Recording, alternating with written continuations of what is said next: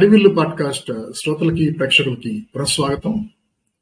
ఈ ఎపిసోడ్లో నేను చాలా వినూత్నమైన టాపిక్ గురించి అంటే నేను ఇంతకుముందు ఎప్పుడు అసలు దరిదాపుల్లో కూడాను రాని టాపిక్ గురించి మాట్లాడబోతున్నాను. అదేంటంటే ఆధ్యాత్మికత మతం అవి వాటి పర్పస్ ఏంటి యాక్చువల్లీ మన లైఫ్లో అనేది ఈ విషయం గురించి మాట్లాడటానికి నేను ఎంచుకున్న వ్యక్తి నాకు చాలా దగ్గర ఆ, మిత్రుడు సన్నిహితుడు. ఆ, దాదాపు ముప్పై ఏళ్ళ పైనుంచి కూడాను మా మా స్నేహం కొనసాగుతూ ఉంది. సో తన పేరు దర్భా శ్రీనివాస్. ఆ, తను అకాడమిక్ క్రెడెన్షియల్స్ కానీ వర్క్ క్రెడెన్షియల్స్ కానీ చూసుకుంటే కనుక ఈ అంటే ఆయన బీటెక్ చేసి తర్వాత ఎంబీఏ అలాగే దాదాపు ఒక పాతికేళ్ళ పాటు టెక్నాలజీ ఐటీ సెక్టర్లో చేశాడు చేస్తున్నాడు కూడా ఇంకాను. ఇదే కాకుండా నాకు తెలిసి గత పదేళ్ళ నుంచి ఈ ఆధ్యాత్మికత వైపు మళ్ళీ దాని దాంట్లో కూడాను తను తన సాగిస్తున్న ప్రయాణం ఏంటనేది నాకు పూర్తి వివరాలు తెలియదు అది అడిగి తెలుసుకుందాం. ఇవన్నీ కాకుండా ఎన్నో ఏళ్ళ నుంచి సామాజిక సేవా కార్యక్రమాల్లో కూడాను తన వంతుగా వృత్తభక్తిగా చాలా చేస్తున్నాడు ఆయన. ముఖ్యంగా తన సొంత జిల్లా అయిన నిజామాబాద్లో కానీ దాని తర్వాత ప్రాబులీ హైదరాబాద్ వైపు కూడా నేను ఉన్నా సో తను నేను వాసు అని పిలుస్తాను. సో ఆయన భక్తులు గాని ఆయన అభిమానులు కానీ నన్ను ఏమి తిట్టుకోవద్దు.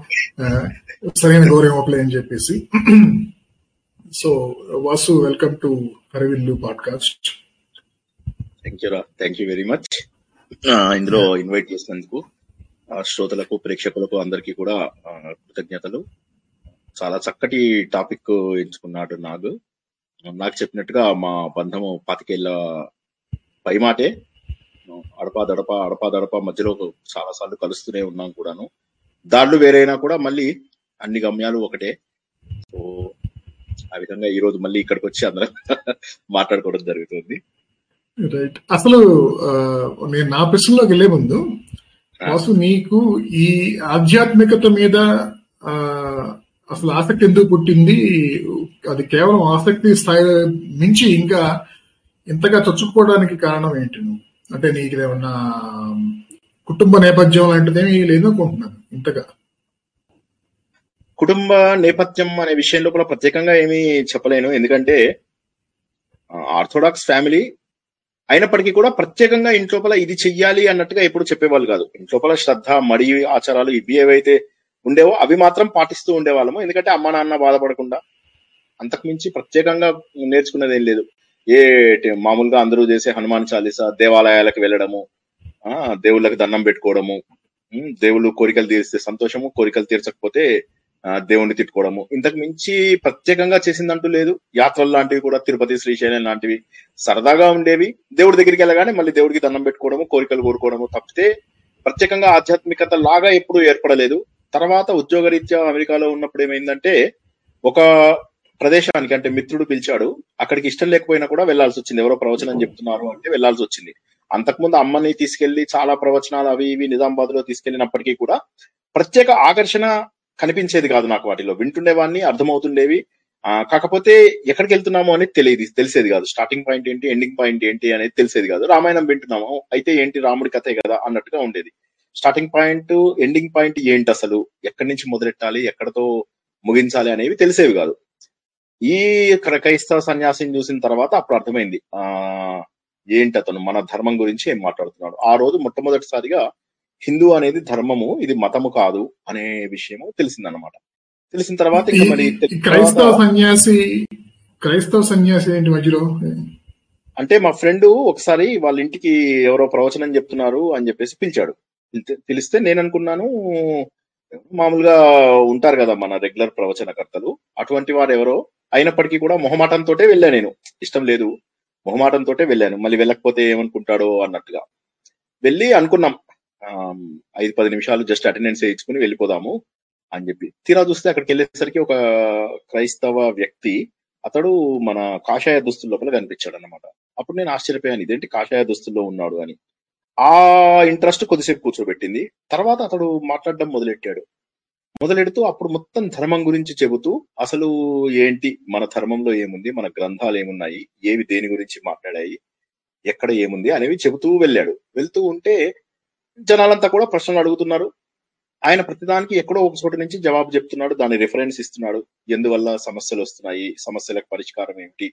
ఇవన్నీ కూడా మన గ్రంథాల్లో ఉన్నాయన్నమాట. అప్పుడు ఆశ్చర్యపోయాను. ఏంటి ఇంత జ్ఞాన సముద్రం ఉందా మన దగ్గర?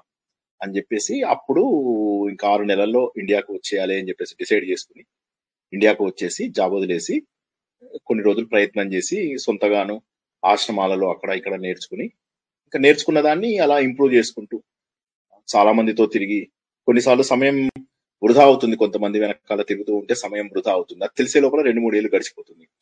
అలాగా ఎందుకంటే ఎవరు సరైన మార్గంలో తీసుకెళ్తున్నారు? ఎవరు మనని నిజంగా పరిణతి కోసమై మన పరిణతి కోసం వాళ్ళెవరో పాటుపడతారో అని అనుకోవడం తప్పు కదా. అలా మార్గంలో వెళ్తున్నప్పుడు చాలా రకరకాల ఒడిదొడుకులు ఎదురైనా అదృష్టవశాత్తు దయానంద ఆశ్రమం శివానంద ఆశ్రమం ఇటువంటి వాటి లోపల ఏవైతే ప్రాపర్ అద్వైత స్కూల్స్ అని చెప్పేసి అంటారో అక్కడ సరైనటువంటి జవాబులు దొరకడం మొదలెట్టాయి. ఇంకా దానిపైన ఇక అర్థం చేసుకుంటూ వెళ్ళడం మొదలైంది. అంటే ఈ గ్రంథాలకు మూలం ఏమిటి? ఎంతసేపు రామాయణ మహాభారతమేనా? అంటే రామాయణ మహాభారతంలో అన్ని ఉన్నాయి. కానీ ఆ అన్ని ఉన్నాయి అని తెలుసుకోవడానికి కావలసిన పరిణతి ఆ మెచ్యూరిటీ రావాలి. ఇప్పుడు రామాయణం అనేసరికి చాలా మంది ఏంటంటే ఇరవై నాలుగు వేల శ్లోకాలు ఉన్నాయి. ఇరవై నాలుగు వేల శ్లోకాల్లో కథ వరకే తీసుకున్నట్లయితే ఒక మూడు నాలుగు వేల శ్లోకాల్లో కథ అయిపోతుంది. రాముడు సీత రావణాసురుడిని చంపడము టిపికల్ స్టోరీ మూడు నాలుగు వేలు. మరి ఇంకా ఇరవై వేల శ్లోకాలు ఏమున్నాయి? ఇది మనకు ప్రవచనకర్తలు చెప్పనివి. అందులో ఉన్న జ్ఞానము మనకి ఎక్కడి నుంచి వచ్చింది అనేది తెలుసుకోవాలనేది అన్నమాట. అంటే బేసికలీ రామాయణ మహాభారతాలను మనం తక్కువ చేసి కేవలం కథల్లాగా చూస్తున్నాం కానీ అందులోపల ఏమున్నాయి అసలు అనే విషయాలు తెలుసుకోవడానికి టైం పడుతుంది. బట్ ఆ విషయాలు ఎక్కడి నుంచి వచ్చాయి? అలా తెలుసుకుంటూ వెళ్తూ వెళ్తూ వెళ్తూ ఉంటే అప్పుడు మన గురించి మనం తెలుసుకోవడానికి మూలం ఏంటి అనేది అర్థమైంది అనమాట అలా ఇంకా సాధన చేస్తూనే ఉన్నా కొన్ని చిన్న చిన్న అడుగులు వేసాను కానీ ఇంకా చాలా ఉందని అనుకుంటున్నాను. అది క్లుప్తంగా మార్పు రావడానికి మాత్రం ఖచ్చితంగా అది విదేశాలలో ఆ పరిణామమే అనుకోవచ్చు. అది అయిన తర్వాత ఏంటంటే ఎందుకు టైం వేస్ట్ చేయడం అనవసరము. ఇప్పుడు అప్పటికి నాకు thirty six thirty seven years already. ఇప్పుడు మళ్ళీ కనుక నేను జాబ్స్ కంటిన్యూ చేస్తూ మళ్ళీ ఉద్యోగానికి వెళ్ళాలి మళ్ళీ ఇవన్నీ చేయాలి అంటే దాదాపు అసంభవం. అందుకోసం అని చెప్పి ఎక్కువ టైము వీటి మీద రీసెర్చ్ మీద కేటాయించి మిగతా టైం అంతా కూడా నేను మిగిలిన కొద్ది టైం ని కన్సల్టింగ్ గాను నాకున్న స్కిల్స్ తోటి కన్సల్టింగ్ గాను అట్లా గాను ఏదో ముందు ముందు ఫ్యామిలీని నడపాలి కాబట్టి దానికి సంబంధించినటువంటి పనులు చేసేవాడిని అనమాట అలా అలా వచ్చింది టర్నింగ్ పాయింట్ అప్పటి నుంచి వేరియస్ ప్లేసెస్ లోపల ఎక్స్ప్లోర్ చేశాను అనమాట మల్టిపుల్ ప్లేసెస్ లోపల ఎక్స్ప్లోర్ చేయడం జరిగింది. అదృష్టవశాత్తు తప్పుదారులు వేస్తున్నా ఏదో మన స్టాక్ మార్కెట్ మూవ్మెంట్ లాగా ఇలా ఇలా ఇలా ఇలా ఇలా అయితే పైకి వెళ్ళినట్టుగా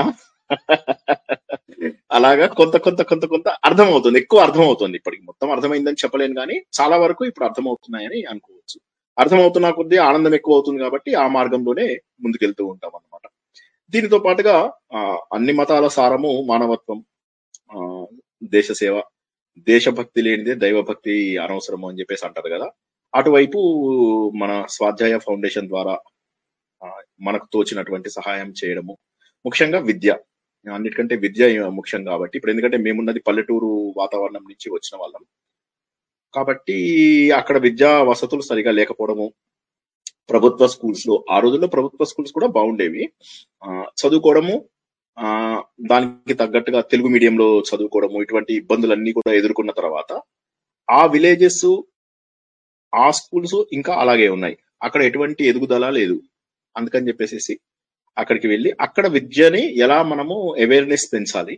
ఏ విధంగా స్కూళ్ళల్లో లెక్చరర్స్ కావచ్చు ప్రొఫెసర్స్ కావచ్చు వీళ్ళందరికీ మనం ఎలాగా చదువు చెప్పే విధానం నేర్పించవచ్చు మనము పిల్లలను ఎలా ఇన్ఫ్లుయెన్స్ చేయొచ్చు అనే పద్ధతి లోపల మల్టిపుల్ స్కూల్స్కి మాట్లాడుతూ అలా ఇప్పటికీ ఒక పదహారు పదిహేడు ఏళ్ళుగా ఈ స్వాధ్యాయ ఫౌండేషన్ నడుస్తుంది. ఎవరి దగ్గర డబ్బు తీసుకోకూడదు అనే మొదటి నియమం పెట్టుకున్నాము. ఎందుకంటే ఒకసారి డబ్బు తీసుకున్నాము అంటే మళ్ళీ మన తర్వాత అది ఏ డైరెక్షన్లో వెళ్తుంది అనేది తెలియదు కాబట్టి డబ్బు అది తీసుకోకుండా సొంతగానే మేమే ప్రారంభించి మేమే చేయగలిగే మార్పుని చేయగలమా లేదా అన్నట్టుగా ముందుకు వెళ్ళడం జరిగింది అనమాట దేవుడి దయ వల్ల ఇప్పటికీ కూడా చక్కగా అది రన్ అవుతుంది. ఈ రెండు అంటే సర్వీస్ టు ద నేషన్ ఈ సర్వీస్ టు ద గాడ్ అంటారు కదా. రెండు రెండు మార్గాల్లోనూ చెరో కాలు పెట్టి నడుస్తూ ఉంటే రెండు వేరు వేరు కాదు అని చెప్పే విషయం అర్థమైంది అనమాట ఇది చాలా క్లుప్తంగా చెప్పాను అనుకుంటున్నాను ఎక్కువసేపు చెప్పినా కూడా ఇదే క్లుప్తంగా ఇంతకంటే క్లుప్తంగా చెప్పలేకపోయాను.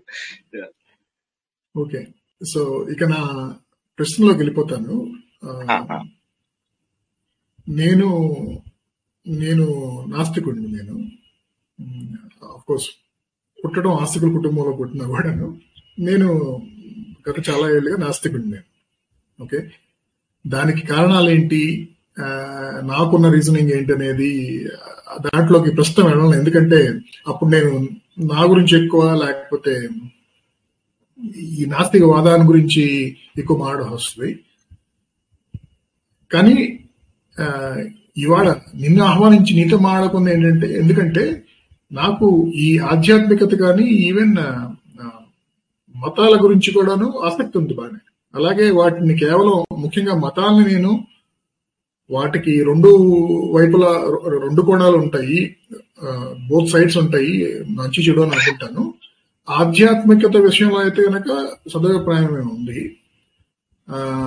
కానీ వాటిని ఇంకా ఫర్దర్గా ఎక్స్ప్లోర్ చేయాలి అంటే కనుక ఏ దారిలో వెళ్ళనేది నాకు పర్సనల్గా అర్థం కాక ఇంతకుముందు నువ్వు చెప్పినట్టు నేను కొన్ని వీడియోస్ చూశాను కొన్ని బుక్స్ చదివాను. అవి ఆ, దాన్ని ఏమంటారు గూగుల్ మ్యాప్స్ ఒకసారి మన తప్పుదారిలో తీసుకెళ్ళి ఆ, కొండలు దూకిచ్చేస్తా కదా. అలా అనిపించి అంటే అది ఒకటేమో మనకు అదృష్టం బాగాలేకపోతే అలాంటివి ఎంచుకుంటాం చదవడానికి కానీ చూడటానికి కానీ. రెండోది ఏంటంటే ఇది ఒక సైన్స్ లాగా కాకుండా సైన్స్ అయితే కనుక టెక్స్ట్ బుక్ చదివి ఎక్స్పెరిమెంట్స్ చేసిన అవకాశం ఉంటే మేబీ ఎవరైనా ఒకే రకంగా చదువుతారు ఒకే దారిలో వెళ్తారు. కానీ ఇలాంటి విషయాల్లో గురువు ఆ, పాత్ర చాలా ఎక్కువ ఉంటుందని నాకు నాకు అనిపించింది. సో అందుకని నేను ఇంకాను ఆ అన్వేషణలో ఉన్నాను అనమాట ఏది ఏ దారిలో వెళ్ళాలి ఎలాంటి గురువుని ఎంచుకోవాలి ఏది తెలుసుకున్న తర్వాత అసలు ఈ- ఇప్పుడు దాకా నేను మతం గురించి కానీ ఆధ్యాత్మికత గురించి కానీ అనుకున్నది నిజమా కాదా సరైనదేనా నేను ఇప్పుడు దాకా దీని అంతగా పట్టించుకోవడం అనేది ఆ ఆ కంక్లూజన్ నేను రావడానికి ఇంకా చాలా టైం ఉంది. సో అందువల్ల నాకు చాలా కొన్ని చాలా స్థూలమైన ప్రశ్నలు ఉన్నాయన్నమాట. అవి అడుగుతాను ముందు నేను. ఇంకా దాని తర్వాత ఏమన్నా ఫాలో అప్ ప్రశ్న ఉంటే అడుగుతాను. ఓకే మొదటిది ఏంటంటే ఇప్పుడు నాలాంటి ఎథీస్ట్ నాస్తికుడు కానీ లేకపోతే ఎంత ప్రయత్నించినా కూడాను ఏం చదివినా కూడాను ఎంతమందితో చెప్పించుకున్నా కూడాను ఏమి అర్థం కాని ఎవడైనా కొంచెం బుర్ర మందం వాడేమైనా ఉంటే ఎవరైనా ఉంటే కనుక మాలాంటి వాళ్ళకి లైఫ్ మొత్తం ఇలానే గడిచిపోయి మేము చనిపోయిన తర్వాత ఈ లైఫ్లో కానీ లేకపోతే ఆఫ్టర్ లైఫ్లో కానీ మేము కోల్పోయేది ఏంటి?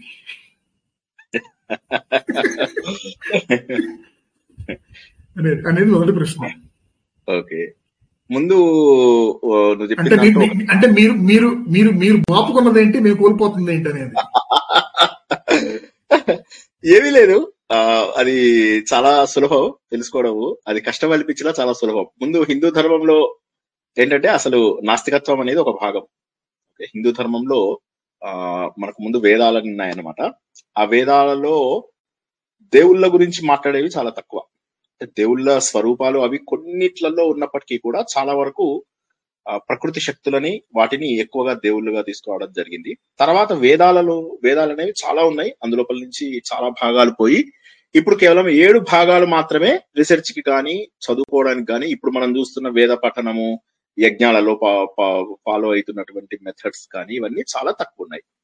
మరి వేదాల గురించి ఎందుకు చెప్తున్నానంటే ఇందులో నాస్తికత్వం అనేది ఒక భా- భాగం. నాస్తికత్వము అంటే దేవుణ్ణి నమ్మకపోవడమా? అంటే మన దర్శనాలు ఏదైతే వేదాలలో ఉన్న జ్ఞానం నాలెడ్జ్ ఉందో వేదాల లోపల కొన్నేమో మనం చేయవలసిన డ్యూటీస్ ఉంటాయి కొంతేమో నాలెడ్జ్ ఉంటుంది. ఇవేమో డ్యూటీస్ ఇవేమో నాలెడ్జ్ ఈ నాలెడ్జ్ని దర్శనాలు అంటారు. ఈ దర్శనాలలో ఆస్తిక దర్శనాలు ఉన్నాయి నాస్తిక దర్శనాలు ఉన్నాయి. నాస్తిక దర్శనాలు అంటే యాస్టీస్గా దేవుడు అనేవాడు ఒకడు ఉన్నాడు అనే నమ్మనివి. కాబట్టి నాస్తికత్వం అనేది అయితే ఉందో దేవుడు లేకుండానే ఈ ప్రపంచంలో ఏదో శక్తి నడిపిస్తుంది. ఏ శక్తి లేకుండా ఏమీ లేకుండా జరగదు అనేవి నాస్తిక దర్శనాలు. కాబట్టి హిందూ ధర్మంలో ఏంటంటే నాస్తిక దర్శనాలు కూడా ఉన్నాయి.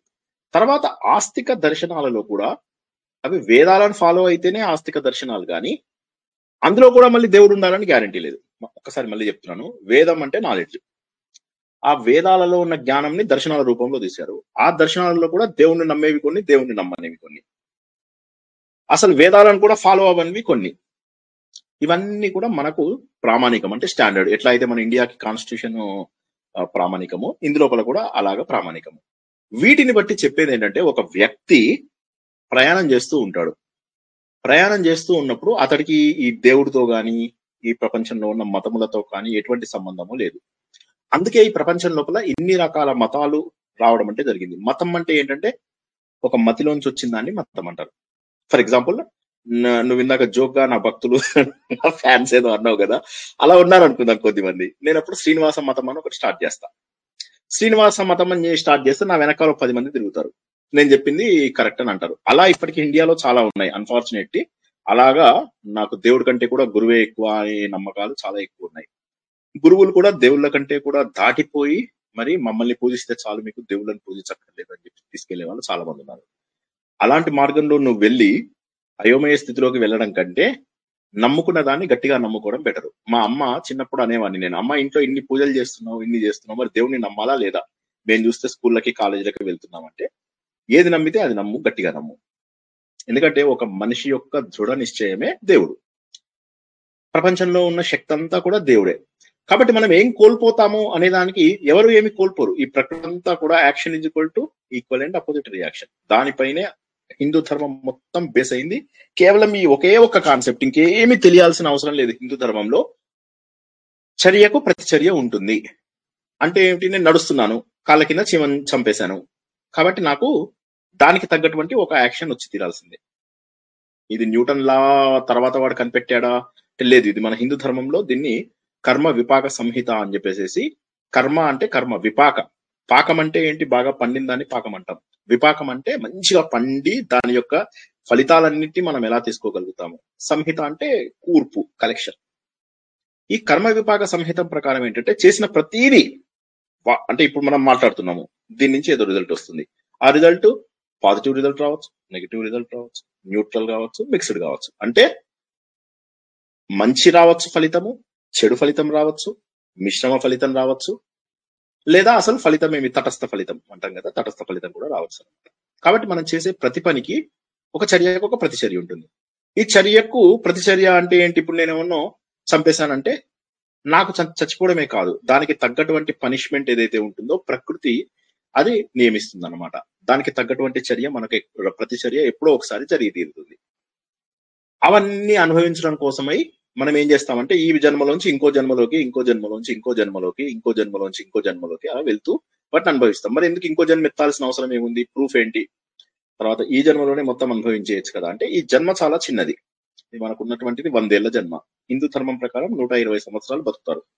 ఆ మనుషులందరూ కూడా. ఎందుకంటే మన ఈ గ్రహ రాశులు అనేవైతే అంటామో తర్వాత ఏవైతే మనకు రాహువు కేతువు లాంటి గ్రహాలు ఏవైతే ఉన్నాయో ఆ గ్రహముల యొక్క స్థితులను బట్టి హిందూ ధర్మంలో మన లెక్కలను బట్టి లూనార్ క్యాలెండర్ బట్టి చాంద్రమానం అని చెప్పేసి అంటుంటాం కదా. మనం ఎక్కువగా సౌత్ ఇండియాలో చాలా మంది చాంద్రమానము పాటిస్తూ ఉంటారు. కొంతమంది సూర్యుడిని కూడా టైం కి పాటిస్తూ దాన్ని బట్టి ఏంటంటే చేసిన ప్రతి చర్యకు ప్రతి చిన్న దానికి కూడా ఫలితం అనుభవించాలి. ఏమవుతుంది అంటే ఇవి తెలుసుకుని చేసినా తెలియక చేసినా దాని ఫలితం అనుభవించాలి అంతే. సింపుల్. అనుభవించడానికి ఈ జన్మ సరిపోదు కాబట్టి ఇంకొక జన్మ ఎత్తి తీసుకోవాలి ఖచ్చితంగా. ఎందుకంటే చేసిన దానికి ఫలితం రావాలి. మరి అలాంటప్పుడు ఎక్కడి నుంచి తీసుకుంటాం? ఏదో ఒక రూపంలో తీసుకోవాల్సిందే ఫలితం. ఏదో ఒక రూపంలో తీసుకోవాల్సిందే.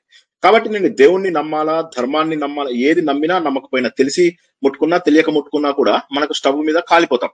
కాబట్టి చేయి పెడితే కాలి కాలుతుంది. కాబట్టి ఏంటంటే తెలిసి చేసిన తెలియక చేసిన ఆధ్యాత్మిక మార్గంలోకి వచ్చి తప్పులు చేయడం కరెక్టా? అది కూడా తప్పే కదా. ఆధ్యాత్మిక మార్గంలో చాలా మంది తప్పులు చేస్తూ ఉంటారు. మనం చూస్తున్నటువంటి ఆధ్యాత్మిక మార్గంలో ఉన్న వాళ్ళు వాళ్ళ ఆధ్యాత్మిక మార్గం కానే కాదు. మత మార్గంలో ఉన్న వాళ్ళు వాళ్ళ మతంలో సరైనటువంటి పనులు చేస్తున్న వారు కానే కాదు. బిలీవ్ మీ ఎంత మందిని చూశానో ఎన్నిసార్లు వ్యధకు గురయ్యానో నాకు తెలుసు. కాబట్టి చెప్పేది ఏంటంటే ఏం జరుగుతుంది? మళ్ళా మీరు బాపుకునేది ఏంటి మేము బాపుకోనేది ఏంటి? అనే దానికి జవాబు ఏంటంటే చర్యకు ప్రతిచర్య అనుభవించడమే. ఎవరైనా సరే అనుభవించవలసిందే. తెలిసిన వాడు అసలు అసలు ముక్కు మూసుకుని ఏం చేయకుండా కూర్చోవడం మొత్తం అయితే? పాసిబుల్ కాదు కదా. పాసిబుల్ కాదు. అది అలా ఉండడం పాసిబుల్ కాదు. అందుకోసమని ఏం చేస్తామంటే జనరల్లీ హిందూ ధర్మం లోపల ఏం చెప్తాడంటే ఏ పని చేసినా ఫలితాలు ఆశించకుండా చేయడము ముఖ్యము అని చెప్పేసి చెప్తాడు. అంటే ఇప్పుడు ఏంటి? అంటే ఇప్పుడు తెలిసి చేసిన వాడికి తెలియని చేసిన వాడికి ఏంటి డిఫరెన్స్ అంటే తెలిసి చేసిన వాడు కొన్ని నియమాలు పెట్టుకుని చేస్తాడు. ఉదాహరణకి రోడ్డు మీద ఇష్టం వచ్చినట్టు డ్రైవింగ్ చేయొచ్చు అని చెప్పారు అనుకో నేను నా బైక్ని నాకు కావాల్సినటువంటి డైరెక్షన్లో ఇష్టం వచ్చినట్టుగా డ్రైవ్ చేసుకుంటూ వెళ్ళిపోవచ్చు. అలా కాదు. ఒక చోట రెడ్ లైట్ పెట్టాడు ఒక చోట ట్రాఫిక్ కానిస్టేబుల్ ఉన్నాడు ఒక చోట ఫోటోలు తీస్తున్నారు ఒక చోట పైనుంచి ట్రాక్ చేస్తారు కొన్ని చోట్ల రాడార్లతో స్పీడ్ చెక్ చేస్తారు. ఇవన్నీ తెలిసినప్పుడు ఏం చేస్తాను? నేను నియమబద్ధంగా వెళ్తాను. ధర్మం మార్గంలో వెళ్ళాలనుకునేవారు ఆధ్యాత్మిక మార్గంలో వెళ్ళారు అనుకునే వాళ్ళు ఏంటంటే దే ఫాలో ఎ కాన్స్టిట్యూషన్ అంతే. దట్స్ ద ఓన్లీ డిఫరెన్స్ అంతేగాని నాకేమవుతుంది నీకేమో ఏమి కాదు. ఎవడు ఆధ్యాత్మిక మార్గంలో వెళ్తూ తప్పులు చేస్తున్న వాళ్ళకి ఫలితాలు ఉండవా? ఉంటాయి. ఇంకా చెప్పాలంటే తెలిసి చేసిన పాపాలకి ఎక్కువ ఫలితాలు ఎక్కువ దుష్ఫలితాలు ఉంటాయి. కాబట్టి ఏంటంటే ఫలితం గ్యారంటీ.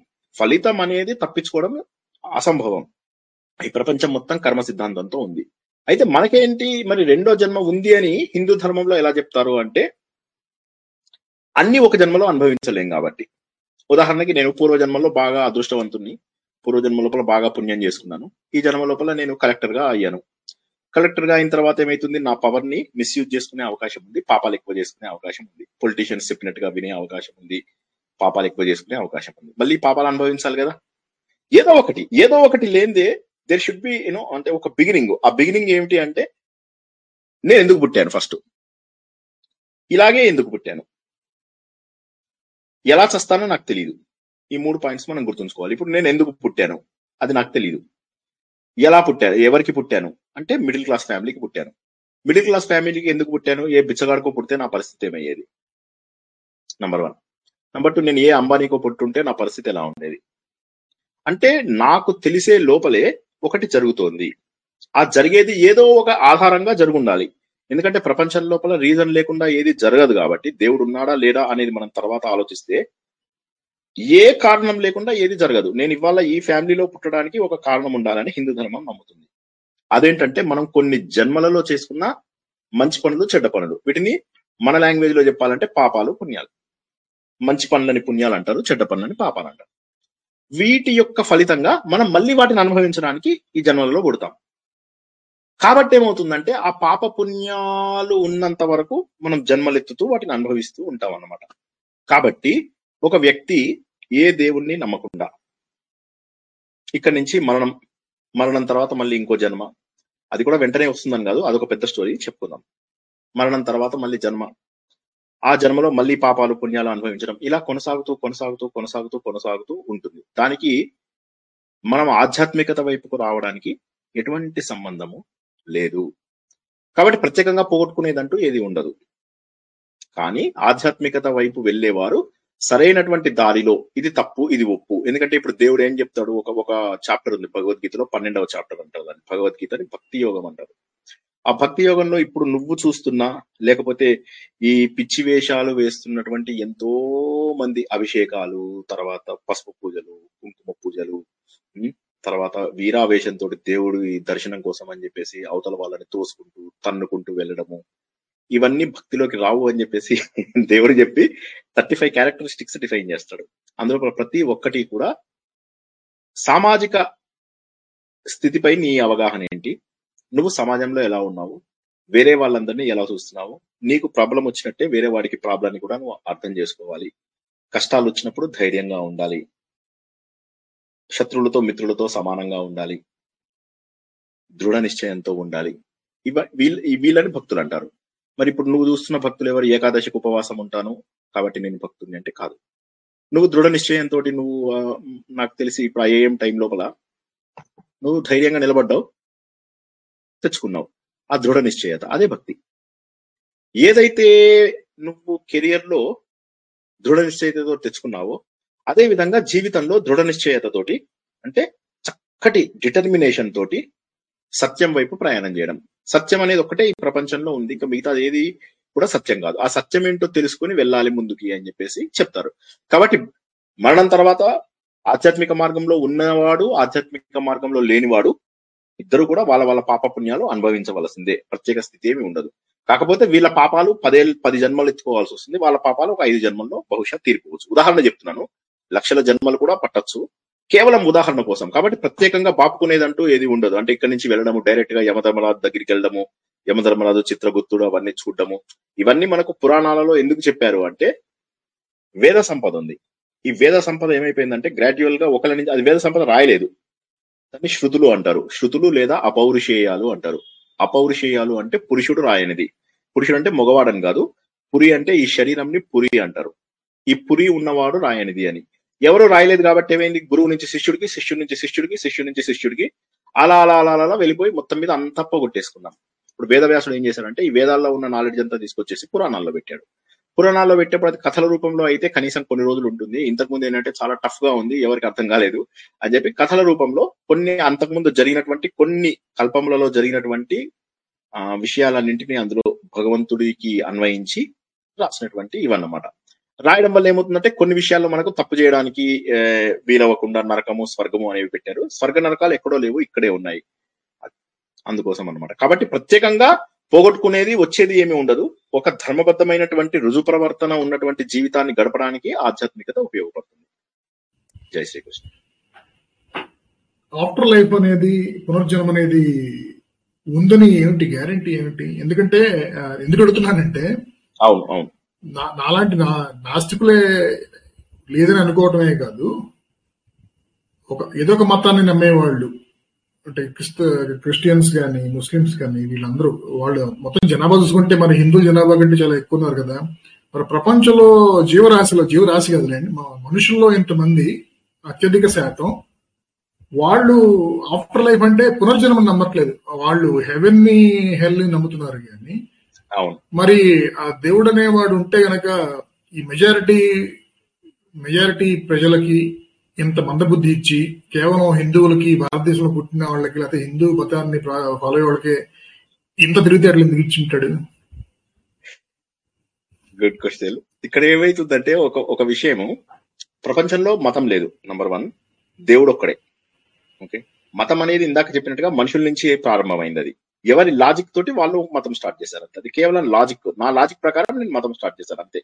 నాకు నా అనుభవాల ద్వారా వచ్చినది.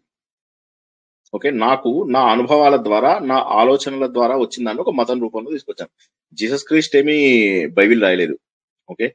మోజెస్ కూడా వచ్చి ఏం చేశాడు? తను మొత్తము ఈ ఓల్డ్ టెస్ట్మెంట్ అంతా ఆయన రాశాడా? రాయలేదు. మోదస్ ఏం చేశాడు? నేను దేవుడితో మాట్లాడే విన్నాను. దేవుడిని విన్నాను అన్నాడు. చూశాను అనలేదు ఆయన కూడా.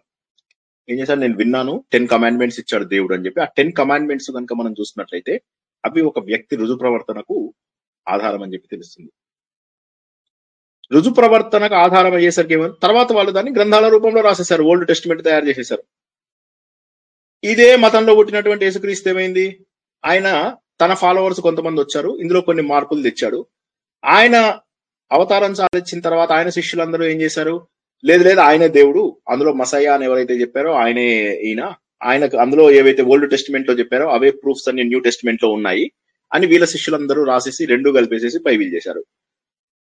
ఆ బైబిల్కి ఇప్పటి వరకు బోలెడన్ని మార్పులు వచ్చాయి. వందల కొద్ది సవరణలు. సవరణలు చేసుకోవాలి. ఎందుకంటే మనుషులు రాశారు కాబట్టి సవరణలు చేసుకోవాలి.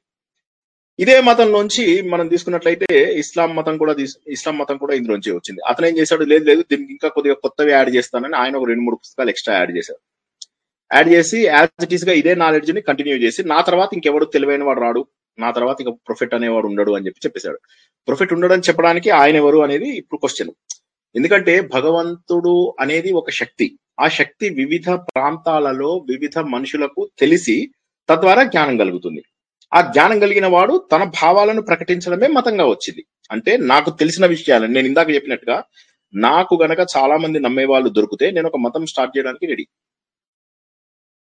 ఎంతమంది వస్తారో చూద్దాం. సో మతం అనేది ఏంటంటే మన మతిలో వచ్చిన భావనే. కాబట్టి దాన్ని మనం పెద్దగా పట్టించుకోవాల్సిన అవసరం లేదు. ఇక పునర్జన్మ ఇవన్నీ ఎందుకు వచ్చాయి? అంటే లాజికల్గా ఆలోచించాలి. హిందూ ధర్మం ప్రకారం అయితే పునర్జన్మ ఖచ్చితంగా ఉంది. వేరే ధర్మాల ప్రకారము పునర్జన్మ ఉందా అంటే లేకపోవచ్చు. అయితే లేకపోయిన లేదు అని చెప్పి నమ్మినందువల్ల ఉదాహరణకు ఒక వ్యక్తి లేదని చెప్పి నమ్ముతున్నాడు. అతడు చనిపోయేటప్పుడు వంద మందిని చంపేశాడు. చంపేసి తనను తాను తుపాకీతో కాల్చుకొని చచ్చిపోయాడు. సో ఇప్పుడు ఏం జరుగుతుంది నెక్స్ట్? ఒకసారి స్వర్గ నరకం మొదలెద్దాం. ఏం జరుగుతుంది మరి వాడు వంద మందిని చంపిన పాపం ఎటుపోతుంది చచ్చిపోయేటప్పుడు కదా. అనుభవించడానికి ఈ జన్మలో టైం లేదు ఇంకా. ఇప్పుడు ఒక పనికి ఖచ్చితంగా ఇంకొక రియాక్షన్ రావాల్సిందే. అది ప్రకృతి నియమం. హిందూ ధర్మం చెప్పేది ప్రకృతి నియమం. చర్యకు ప్రతిచర్య తప్పనిసరి. కాబట్టి వాడు ఆ- ఆ పాపం అనుభవించాలంటే ఎక్కడికి పోతుంది అది? ఆటోమేటిక్గా గాల్లో కలిసిపోదు కదా పాపము. వాడు ఏదో ఒక రూపం లోపల అనుభవించాలి. వాడు మనిషి రూపంలోనే ఎత్తుతాడా? జంతువుల రూపంలోనే ఎత్తుతాడా? చెట్లు చేమల రూపంలో ఎత్తుతాడా? పక్షుల రూపంలో ఎత్తుతాడా? అది గ్యారంటీ లేదు. ఆ టైంలో వాడికి వచ్చే ఆపర్చునిటీని బట్టి. కాబట్టి ఏమవుతుందంటే వేరే ధర్మాల వాళ్ళు పునర్జన్మని కొంతమంది నమ్ముతారు చాలా మంది నమ్మరు. హిందూ ధర్మంలోంచి వచ్చినటువంటి కొన్ని మతాలు కూడా పునర్జన్మను నమ్మవు. అవి శూన్యవాదంలోకి వెళ్తాయి. శూన్యవాదంలోకి వెళ్ళినప్పుడు ఎక్కడి నుంచి మళ్ళీ వచ్చింది? ఇప్పుడు ఈ పాపాలకి జవాబు ఏంటి అంటే వాళ్ళు చెప్పలేరు. నేను బాగా పుణ్యం చేసుకున్నాను ఈ జన్మలో. జీవితం అంతా కష్టపడ్డాను. ఓకే? మూలనున్న ముసలి తల్లి పెళ్ళి కాని చెల్లి రకరకాల బాధలు పడ్డాను ప్రపంచం అంతా బాగా చూసుకున్నాము. చూసుకున్న తర్వాత అన్ని పుణ్యాలు చేశావు చేసిన తర్వాత ఏమవుతుంది? ఆ, మనకు ఈ పుణ్యం అంతా ఎక్కడికి పోతుంది మరి? చనిపోయిన తర్వాత. కాబట్టి ఈ పాపం అనుభవించడానికి పుణ్యం అనుభవించడానికి మనకు వయస్సు లేదు. కాబట్టి ఇంకొక జన్మ ఉండాలి అని హిందూ ధర్మంలో నమ్ముతారు. ఇది more or less logical number one. Number two మనం ఇందాక అనుకున్నట్టుగా ఒక వ్యక్తి పుట్టుకతోటే ధనవంతుడు అవుతున్నాడు పుట్టుకతోటే పేదవాడు అవుతున్నాడు దానికి కూడా ఏదో కారణం ఉండాలి. Number two. మూడోది ఇవన్నీ దేవుడు ఎందుకు ఇస్తున్నాడు? దేవుడు అనేవాడు హిందూ ధర్మం ప్రకారము ఎక్కడో సెపరేట్గా ఉండడు. నువ్వు మాట్లాడుతున్నది ఆ శక్తి దేవుడు. నువ్వు వింటున్నటువంటి శక్తి అది దేవుడు. చిన్న ఎగ్జాంపుల్ ఈ మొబైల్ ఫోన్ ఉంది. ఈ మొబైల్ ఫోన్ మన శరీరం అనుకుందాం. ఈ శరీరం లోపల ఏమేం పెట్టాం మనము? ఒక హార్డ్ డిస్క్ ఉంది. ఒక ఆలోచించడానికి కావలసినటువంటి ర్యామ్ ఉంది. ఒక ర్యామ్ ఒక రాము ఒక మెమొరీ యూనిట్ తర్వాత మదర్ బోర్డు ఇవన్నీ కనెక్ట్ చేసి పెట్టాము. ఒక పైన పైన ఒక లేయర్ గ్లాస్ ఇవన్నీ కట్టి ఒక బాడీ పెట్టాం సరిపోదు. దానికి ఎలక్ట్రిసిటీ ఇస్తే పనిచేస్తుంది ఎలక్ట్రిసిటీ లేకపోతే పనిచేయదు ఈ ఎలక్ట్రిసిటీ ఇందులో వచ్చే ఎలక్ట్రిసిటీ మన ల్యాప్టాప్లో వచ్చే ఎలక్ట్రిసిటీ నా టీవీలో వచ్చే ఎలక్ట్రిసిటీ ఈ ఎలక్ట్రిసిటీలన్నీ వేరు వేరు కాదు. ఆ ఎలక్ట్రిసిటీ లేకపోతే ఈ డివైజెస్ ఏవి పనిచేయవు ఆ ఎలక్ట్రిసిటీ వచ్చిన తర్వాత this will behave in specific way నా laptop will work in different way TV has a different function too so కాబట్టి దీన్ని బట్టి ఏమర్థమైంది? ఎలక్ట్రిసిటీ అనేది ప్రపంచంలో ఉన్నటువంటి దైవశక్తి హిందూ ధర్మంలో ఏం చెప్తారంటే భగవంతుడు ఆమ్ని ప్రెజెంట్ అంటారు. ఆమ్ని ప్రెజెంట్ అన్నప్పుడు ఒక్క దగ్గర ఉన్నాడు అని చెప్పేసి అనుకోవడం తప్పు. నేను ఏదైతే శక్తి నా లోపల ఉన్నప్పుడు నేను మాట్లాడడానికి మాటల శక్తి గాను వాక్ శక్తిగాను వాసన చూడడానికి ఘ్రాణ శక్తి గాను కళ్ళతో చూడడానికి శక్తిగాను చెవులతో వినడానికి శక్తిగాను కాళ్ళ చేతులతో పనిచేసే శక్తిగాను. ఒకే శక్తి ఇన్నిటిగా ట్రాన్స్ఫార్మ్ అవుతుంది. నా మొబైల్ ఎలా అయితే అలారంగా పనిచేస్తుంది కెమెరాగా పనిచేస్తుంది. ఒక మనిషి ఎలా అయితే ఉంటాడో దానికి తగ్గట్టుగానే ఈ డివైజెస్ అన్ని మనిషిని చూసి తయారయ్యాయి. ఎలక్ట్రిసిటీని దేవుడు అంటాడు. కాబట్టి నీ లోపల ఒక ప్రత్యేకమైన ప్రాణం నాలో ఒక ప్రత్యేకమైన ప్రాణం అలా ఉండదు. అందరి లోపల ఉన్నటువంటిది ఒకటే ఆత్మ. అది ఎలక్ట్రిసిటీ అంటాం దాన్ని. ఇంగ్లీష్ లోపల ఎలక్ట్రిసిటీ అంటాము. ఆ ఎలక్ట్రిసిటీనే భగవంతుడు. కాబట్టి భగవంతుడు ప్రత్యేకంగా ఇవ్వడు దాన్ని.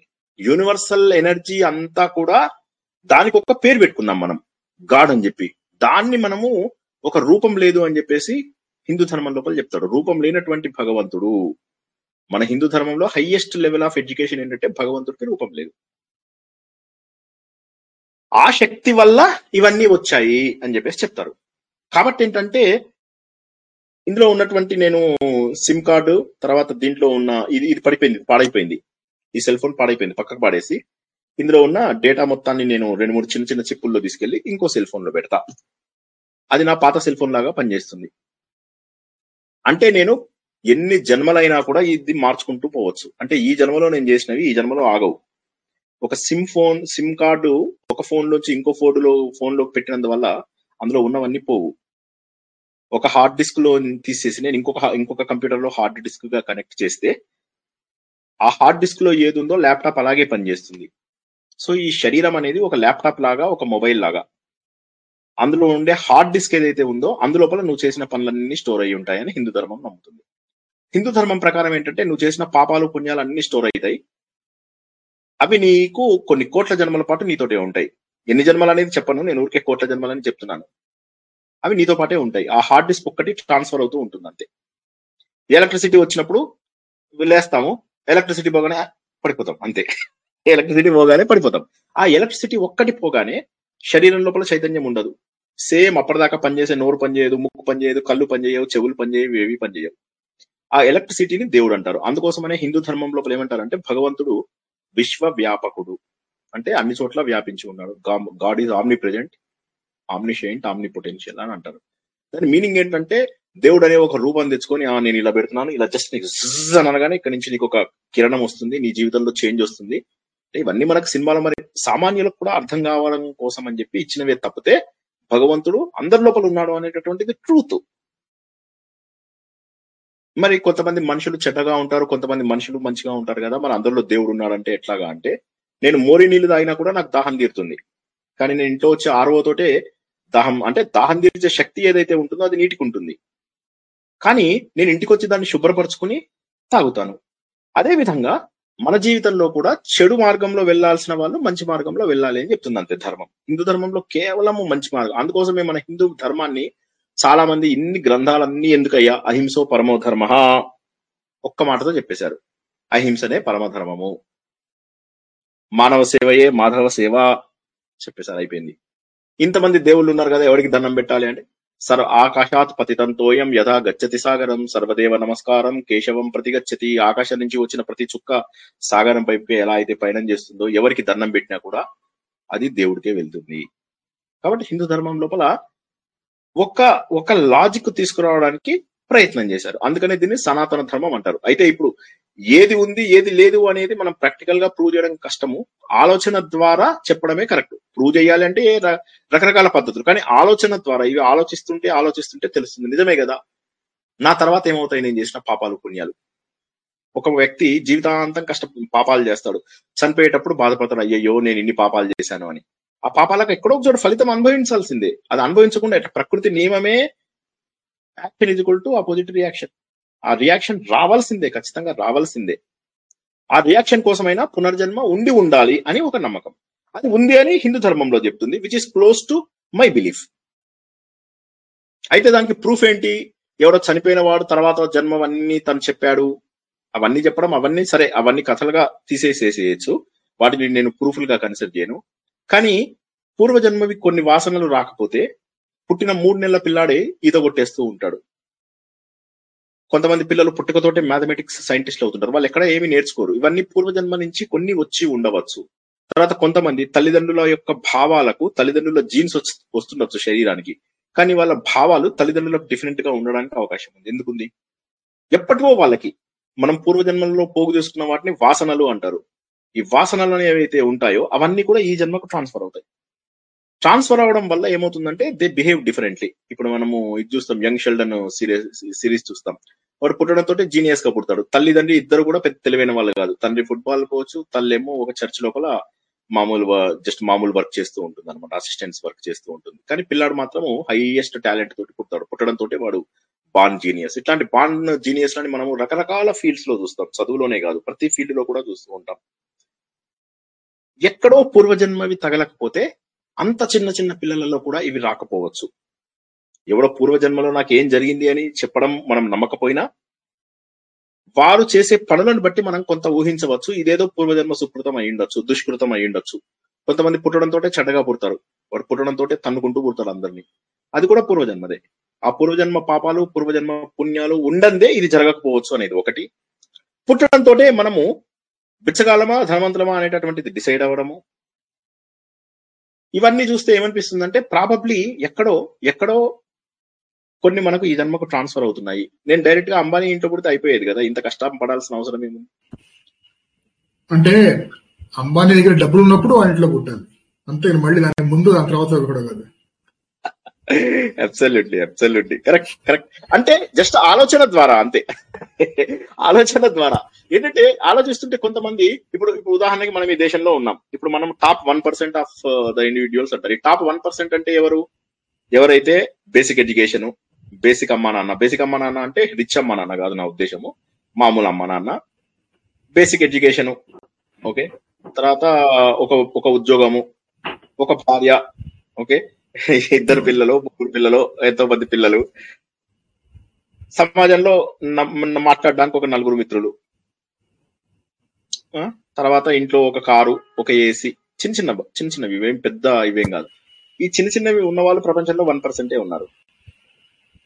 తొంభై తొమ్మిది శాతం మంది జనాభాలో ఇవి లేవు. అంటే ఈ వన్ పర్సెంట్ పుట్టినందుకు మనం అదృష్టవంతులమా కాదా? చిన్న అమ్మ నాన్న ఉండి చదివించి స్కూల్కి ఏదో ఒక ఉద్యోగం చేసుకుంటూ అంత మాత్రం సామాన్యంగా బతుకుతున్న వాళ్ళు కూడా అదృష్టవంతులు అని చెప్పినప్పుడు మరి మిగతా తొంభై తొమ్మిది శాతం మంది ఏంటి వాళ్ళకి ఎందుకు అలా ఉంది? ఎందుకు వాళ్ళ కర్మ అలా కాలింది? దానికి జవాబు ఏమిటంటే జవాబు దాన్ని సైంటిఫిక్గా ఎలా ప్రూవ్ చేయగలం? దాన్ని సైంటిఫిక్గా ప్రూవ్ చేయలేము. కేవలము action is equal to equal and opposite reaction అని చెప్పడం తప్ప ఇంకా వేరేది లేదు. హిందూ ధర్మం లోపల అటువంటి వాటికి ఆన్సర్స్ ఉంటాయి. వాటి లోపల ఏమంటారంటే హిందూ ధర్మం లోపల కొన్ని కోట్ల జన్మల్లో నువ్వు చేసుకున్న పాపాలు పుణ్యాలు అన్ని కూడా ఒక సంచి మీద వేసుకుని వెళ్తావు. దాన్ని సంచితం అంటారు. ఇంగ్లీష్ లోపల క్యుములేటివ్ అంటారు. ఎన్ని ఉంటాయంటే కోట్ల కొద్ది రూపాయలు ఉన్నాయి నీ దగ్గర. అందులో కొన్ని పాజిటివ్ ఉన్నాయి కొన్ని నెగిటివ్ ఉన్నాయి. ఈ జన్మ లోపల నువ్వు ఒక ట్వంటీ థౌజండ్ మాత్రమే అనుభవించడానికి వీలవుతుంది. ట్వంటీ థౌజండే కోట్ల రూపాయలు ఉన్నాయి నీ దగ్గర. కానీ ఈ జన్మలో ట్వంటీ థౌజండ్ మాత్రమే. ఎందుకంటే నీ వయసు తక్కువ ఉంది. ట్వంటీ థౌజండ్ మాత్రమే. ఈ జన్మ వచ్చిన తర్వాత ఈ జన్మలో కొత్త పాపాలు కొత్త పుణ్యాలు మళ్ళీ చేసుకుంటాం. అవన్నీ మళ్ళీ వెళ్ళి సంచిలో పడతాయి. ఈ జన్మలో అనుభవించేదాన్ని ఇంగ్లీష్ లోపల ఫేట్ అంటారు. తెలుగు లోపల ప్రారంధం అంటారు. వెనక వేసుకున్న సంచిని క్యూములేటివ్ అంటారు. సంచితం అంటారు. ఈ జన్మలో కొత్త పాపాన్ని చేసుకున్నాము ఆగామి అంటారు ఫ్యూచర్ అన్నమాట అవి. ఆగామివన్నీ మళ్ళీ వచ్చి సంచిలో చేరుతాయి. ఆ సంచి ఎప్పటికీ ఖాళీ అవ్వదు. ఆ సంచి లోపల పాపాలు పుణ్యాలు ఉన్నంత వరకు మనం జన్మలు ఎత్తుతూనే ఉండాలి. ఈ జన్మలో వచ్చిన దాన్ని ఫేట్ అంటాము. ఆ ఫేట్ మటుకు మల్టిపుల్ ఫ్యాక్టర్స్ పైన ఆధారపడి ఉంటుంది. ఇప్పుడు ఈ జన్మలో నేను అదృష్టంగా ఉన్నాను కాబట్టి ఈ జన్మలో ఇంతకంటే బెటర్ లైఫ్ వస్తుంది అని చెప్పడానికి గ్యారంటీ లేదు. ఉదాహరణకి నా దగ్గర ట్వంటీ థౌజండ్ రూపీస్ ప్లస్ ఉన్నాయి ట్వంటీ థౌజండ్ రూపీస్ మైనస్ ఉన్నాయి. మన లౌకిక విషయంలో ఏమవుతుందంటే twenty plus twenty zero plus twenty minus twenty zero. కానీ హిందూ ఫిలాసఫీ ప్రకారం ఏంటంటే ఆ ట్వంటీ అనుభవించాలి ఈ ట్వంటీ అనుభవించాలి. ఫార్టీ థౌజండ్ అనుభవించాలి. ట్వంటీ థౌజండ్ కష్టపడాలి ట్వంటీ థౌజండ్ ఇష్టపడాలి అని చెప్పి హిందూ ధర్మం చెప్తుంది అనమాట వాళ్ళు ఏమంటారంటే పుణ్యమైనా అనుభవించాల్సిందే పాపమైనా అనుభవించాల్సిందే. టైం ల్యాప్స్ అయిందంటే ఇంట్రెస్ట్ తోటి పే చేయాలి. సో ఆ ఇంట్రెస్ట్ కాన్సెప్ట్ హిందూ ధర్మంలో కూడా ఉంది. ఉదాహరణకి నువ్వు నన్ను కొట్టావు నేను నిన్ను కొట్టా ఇక్కడ ఇక్కడ తేలిపోయింది. నువ్వు నన్ను కొట్టావు నేను నిన్ను కొట్టలేకపోయాను ఎందుకంటే నువ్వు నా సుపీరియర్వి అప్పుడు ఏమవుతుంది? ఈ పాపం అలా ఉండిపోతుంది అది డ్యూ ఉంటుంది. ఈ జన్మలో నాకు ఎప్పుడు అవకాశం రాదు. కానీ నువ్వు కొట్టింది అయితే మిగిలిపోయింది కదా. అది ఒక ఐదు జన్మల తర్వాత పది జన్మల తర్వాత దేవుడు రకరకాల సర్క్యూట్స్ కలుపుతూ ఉంటాడు. మళ్ళీ మనల్ని కలపడానికి ట్రై చేస్తూ ఉంటాడు. ఎప్పుడో పది జన్మల తర్వాత ముప్పై జన్మల తర్వాత కలుస్తాం. కలిసినప్పుడు ఏమవుతుందంటే ఈ జన్మలోది నేను అప్పుడు మళ్ళీ రీపే చేయాలి. I have to pay it back with interest అప్పుడు ఏమవుతుందంటే నేను చెంపదెబ్బ కొట్టాను కత్తితో పొడిచేస్తాను. వెళ్ళిపోతాను అనమాట అది హిందూ ధర్మము కర్మ విపాక సంహిత ద్వారా నమ్ముతుంది. ఈ కర్మ విపాక సంహితనే మనకు మూలం. ఈ కర్మ సిద్ధాంతం ఏదైతే ఉందో హిందూ ధర్మం మొత్తం కూడా కర్మ సిద్ధాంతం పైననే ఆధారపడింది. ఈ కర్మను ఎలా పోగొట్టుకోవాలి అనే దానిపైననే మనకు ఉన్నటువంటి అన్ని గ్రంథాలు దీనిపైననే ఉన్నాయి. హిందూ ధర్మము ఫండమెంటల్స్ కర్మ అనే ఆ విషయం మనం గుర్తుంచుకుంటే అసలు హిందువుల హిందువులు ఎవరు అనే విషయం కూడా తెలియదు చాలా మందికి నేను అసలు హిందువుగా ఏం చేయాలి? ఉదాహరణకి చాలా మంది ఏమంటారు? నేను పొద్దునే కాఫీ తాగేస్తానండి. తాగేసి ఆఫీస్కి వెళ్ళిపోతాను. ట్వంటీ ఫోర్ అవర్స్ పని చేస్తాను. నేను కర్మయోగిని అని చెప్పి చెప్తాను అది కాదు కర్మయోగం. ఆఫీస్కి వెళ్ళకపోతే వాడు పైసలు ఇయ్యడు ఆ, సో అలా అది కాదు కర్మయోగం అంటే. కర్మయోగం అంటే ఏంటంటే నీవు చేయవలసిన కర్మలు ఏవి అనేవి మనకు ధర్మబద్ధమైన పద్ధతులలో ఎలా చేయాలనేది హిందూ ధర్మం చెప్తుంది. ఆ పద్ధతులను చేస్తూ ఫలితాలు ఏవొచ్చినా నువ్వు పట్టించుకోకు అని చెప్తుంది హిందూ ధర్మం. నువ్వు కర్మ చెయ్యి ఫలితాలు నీ నీ డైరెక్ట్ యాక్షన్కి ప్రపోర్షనేట్గా ఉండవు. అవి నీ పూర్వజన్మ సంస్కారాలు బట్టి వస్తాయి. ఉదాహరణకి నేను ఎగ్జామ్ పేపర్ రాశాను. రాసినప్పుడు ఏమవుతుంది? నా పేపరు టై చేయడం మర్చిపోతాను. దానివల్ల ఒక రెండు పేపర్లు అన్ఫార్చునేట్లీ కింద జారిపోతాయి. ఎవడు చూసుకోడు అప్పుడు నాకు అనుకున్న మార్కులు వచ్చే ఛాన్స్ లేదు. లేదా ఎగ్జామినర్ పెట్టడానికే రాంగ్ గ్రూప్లో పెట్టాడు. అప్పుడు కూడా నాకు సరైన మార్క్స్ వచ్చే ఛాన్స్ లేదు. లేదా ఎగ్జామినర్ ఆ రోజు వైఫ్ తోటో ఇంకెవరితోటో కొట్లాడొచ్చాడు. వాడు పేపర్లో ఏది రాసినా కూడా రెండు మార్కులు ఇస్తూ పోయాడు వాడు పదికి అక్కడ కూడా. కాబట్టి రిజల్ట్ మన చేతిలో లేదు అని చెప్పి హిందూ ధర్మం చాలా సార్లు చెప్తుంది. రిజల్ట్ గురించి ఆలోచించకు. నువ్వు పడాల్సిన కష్టం పడు. దాని ఫలితం ఎప్పుడో ఒకసారి వస్తుంది. అంటే ఉదాహరణకి నేను చాలా సార్లు చెప్తూ ఉంటాను ఇది. మా గ్రూప్స్లో కూడా చాలా సార్లు చెప్పాను. మాకు తెలిసిన ఒక వ్యక్తి నిజామాబాద్లో చాలా తెలివైన వాడు మా ఊర్లో అందరికంటే తెలివైన వాడు అయితే ఏమైందంటే అన్ఫార్చునేట్లీ ఎంసెట్ టైంలో అతనికి మంచి ర్యాంక్ రాలేదు. రాకపోతే సెకండ్ అటెంప్ట్లో వస్తుంది థర్డ్ అటెంప్ట్లో వస్తుంది. Second attempt third attempt fourth attempt వెళ్ళిపోయాడు కానీ పాపం రాలేదు. ఆ ఫోర్త్ అటెంప్ట్ అయ్యేసరికి డిగ్రీ డిగ్రీ కంప్లీట్ అయిపోయింది. డిగ్రీ అయిపోయిన తర్వాత అతను నెక్స్ట్ లెవెల్కి వెళ్ళాలి కదా ఎంఎస్సీలు ఎంసీఏలు ఆ ఎంట్రన్స్ అన్ని రాశాడు. అన్నిట్లలో టాపర్. తర్వాత లైఫ్లో అందరికంటే ఫస్ట్ సెటిల్ అయ్యాడు. అందరికంటే ఫస్ట్ అమెరికాకి వెళ్ళాడు ఈ విధంగా మా నిజామాబాద్ నుంచి ఒక వ్యక్తి సూపర్ సక్సెస్ అయ్యాడు. కష్టపడ కష్టం ఎప్పటికీ వృధా కాదు. ఇది శ్రీకృష్ణుడు కూడా భగవద్గీతలో చెప్తాడు. శ్రీకృష్ణుడు అనే రూపం లోపల చైతన్యం మనకి ఏం చెప్తుందంటే నువ్వు పడ్డ కష్టం ఎప్పటికీ వృధా కాదు. సాధన ఎప్పటికీ వృధా కాదు. ఫలితంలో నాశించకు. ఫలితాలు జరిగేవన్నీ జరుగుతాయి. నువ్వు చేయాల్సిన పని ఆపకు అని చెప్పి చెప్తుంది. సింప్లిస్ట్ సింప్లిస్టిక్గా ధర్మబద్ధంగా వెళ్ళాలి అనేటటువంటి పద్ధతిలో చెబుతూ సమాజంలో మనం ఎలా బతకాలి? ఎందుకంటే ఎవరికి తోచినట్టుగా వాడు బతకాలి అంటే అది కష్టం ప్రపంచంలో. ఎందుకంటే అడవి లోపల చూసుకున్నట్లయితే జంతువులు ఎలా ఉంటాయి? జంతువుల న్యాయం ఎలా ఉంటుంది? సమాజంలో అలా మనము కొనసాగించలేము కాబట్టి సమాజానికి కావలసినటువంటి నియమాలన్నీ కూడా హిందూ ధర్మంలో ఉన్నాయి. అది. కాబట్టి పునర్జన్మ ఉందని నమ్మే అవకాశం ఎక్కువ ఉంది. మీ చిన్న ప్రశ్నకు పెద్ద జవాబు కానీ తప్పలేదనిపించింది నాకు. సో ఇప్పుడు చెప్పిందంతా నువ్వు హిందూ ధర్మం ప్రకారం ఈ ప్రశ్నలకి సమాధానాలు ఏంటని చెప్పావు. మరి మిగతా అబ్రహామిక్ రిలిజియన్స్ అవి ఇదే విషయం గురించి వాళ్ళ సమాధానం ఎలా ఉంటుంది? ఇవే చెప్పారు వాళ్ళు కూడా. వాళ్ళు కూడా ఇదే చెప్పారు. ఏంటంటే every person is bestowed with gift you should use it to serve others అని చెప్పి చెప్పారు. వేరే వాళ్ళకి నువ్వు ఈ గిఫ్ట్ని వాడాలి అని చెప్పి చెప్పారు. అయితే వాళ్ళు కర్మ సిద్ధాంతాన్ని పూర్తిగా నమ్మకపోవచ్చు. ఎందుకంటే వాళ్ళ మూలం వేరవడం వల్ల కొంత తేడా ఉండొచ్చు. కానీ ఆ మతాలలో కూడా చెప్పింది ఏంటంటే వేరే వాడికి సేవ చేయడము ముఖ్యము. నువ్వు మంచి పనులు చేయడం ముఖ్యము. నువ్వు ధర్మబద్ధమైనటువంటి జీవితము గడపడం ముఖ్యము. ఇప్పుడు క్రిస్టియన్స్లో ప్రొటెస్టెంట్స్ ఎందుకు వచ్చారు? ఎందుకంటే he wanted to get married second time but అది అది పాసిబుల్ కాదు. ఒక వైఫ్ ఉండగా ఇంకో పెళ్ళి చేసుకోవడం అనేది పాసిబుల్ కాదు. సో నువ్వు తప్పు మార్గంలో వెళ్ళకూడదు అని చెప్పి చెప్పడం వల్ల కోపం వచ్చి నేను వ్యాటికన్ చర్చ్కు పోను నా దగ్గర కొత్త చర్చ్ పెట్టుకుంటానని చెప్పి కొత్త చర్చ్ పెట్టి ప్రొటెస్టెంట్స్ స్టార్ట్ చేశారు. అంటే వాళ్ళ వాళ్ళ మైండ్కు తగ్గట్టుగా వాళ్ళు ప్రారంభించుకుంటూ వెళ్ళిపోయారు కానీ మతం ఏదైతే అంటే మొదట్లో వచ్చిన ధర్మం ఏదైతే ఉంటుందో ఆ ధర్మం ఎప్పుడు కూడా తప్పు చెప్పదని నేను అనుకుంటున్నాను. అంటే వాళ్ళు నమ్మినా నమ్మకపోయినా జరిగేది జరుగుతుంది. ఇప్పుడు వాళ్ళకి ఈ నాలెడ్జ్ ఎందుకు లేదు ఇదంతా ఎందుకు లేదు అంటే అందరూ హిందువులు అవ్వాల్సిన అవసరం లేదు ఒకటి. ఒకవేళ అందరూ హిందువులు అయినప్పటికీ కూడా కాలంలో ఎన్నో మార్పులు వచ్చాయి. ఉదాహరణకు తీసుకున్నట్టయితే పాకిస్తాన్లో ఆఫ్ఘనిస్తాన్లో ఉన్న వాళ్ళందరూ హిందువులే కదా. మనందరికీ తెలుసు అన్నమాట ఇప్పుడున్న వాళ్ళలో తొంభై తొమ్మిది శాతం మంది హిందువులే ఉంటారు. నిజంగా అరబ్ నుంచి వచ్చి అక్కడి నుంచి వచ్చి వాళ్ళు ఎంతమంది ఉంటారు? అసలు ఆ లెక్కన చూసుకుంటే ముస్లింస్ మతం అనే ముస్లింస్ అనేది ఒక కాదు కదా? ఒక ఒక ప్రశ్న వేస్తాను. ఏంటంటే సైన్స్ అనుకో చైనాలో రెండు రెండు వేల సంవత్సరాల క్రితం చైనాలోని శాస్త్రవేత్తలు ఏదైనా కొత్త విషయం కనిపెడితే మిగతా దే ప్రాంత ప్రపంచంలోని మిగతా దేశాల్లో వాళ్ళు కూడా దాన్ని గమనించి ఓహో వాళ్ళకి వర్క్ అయింది అది నిజమేనా? మన దగ్గర కూడా వర్క్ అవుతుందా? ప్రిన్సిపల్స్ కరెక్ట్ గానే ఉన్నాయి వాళ్ళు చెప్పినట్టు. మనకు కూడా అది రిపీటబుల్గా ఉందా లేదా అనేది చూసుకుని అది అవును అనుకుంటే గనక ఈ ఇలాంటివి శాస్త్రాలు కానీ ఇవన్నీ హార్మనైజ్ చేసుకుంటారు కదా? అంటే మనకు తెలియకపోతే ఒకటి తెలిస్తే కనుక మనం మనం తెచ్చుకుని దాన్ని మనం దాన్ని ఫాలో అవుతాం. ఈ మతాల విషయంలో ఇలాంటి హార్మోనైజేషన్ జరగలేదు. ఎందుకు జరగలేదంటే సైంటిఫిక్ నువ్వు చెప్పినటువంటి సైంటిఫిక్ ప్రూఫ్స్ రాలేదు. ఇప్పుడు మాకు కావ్యాలను ఉంటాయి అనమాట ఈ కావ్యాలలో త్రీ క్యారెక్టరిస్టిక్స్ ఉంటాయి. ఒకటేమో డైరెక్ట్గా చదివితే వచ్చేది. ఇంకోటేమో కాస్త రాసేవాడు కొద్దిగా మంచిగా బ్యూటిఫుల్గా రాయడము. మూడోది ఏంటంటే అందులోపల ఉన్నటువంటి నిగూఢ అర్థాన్ని కొంతమంది మాత్రమే అర్థం చేసుకోగలిగేది.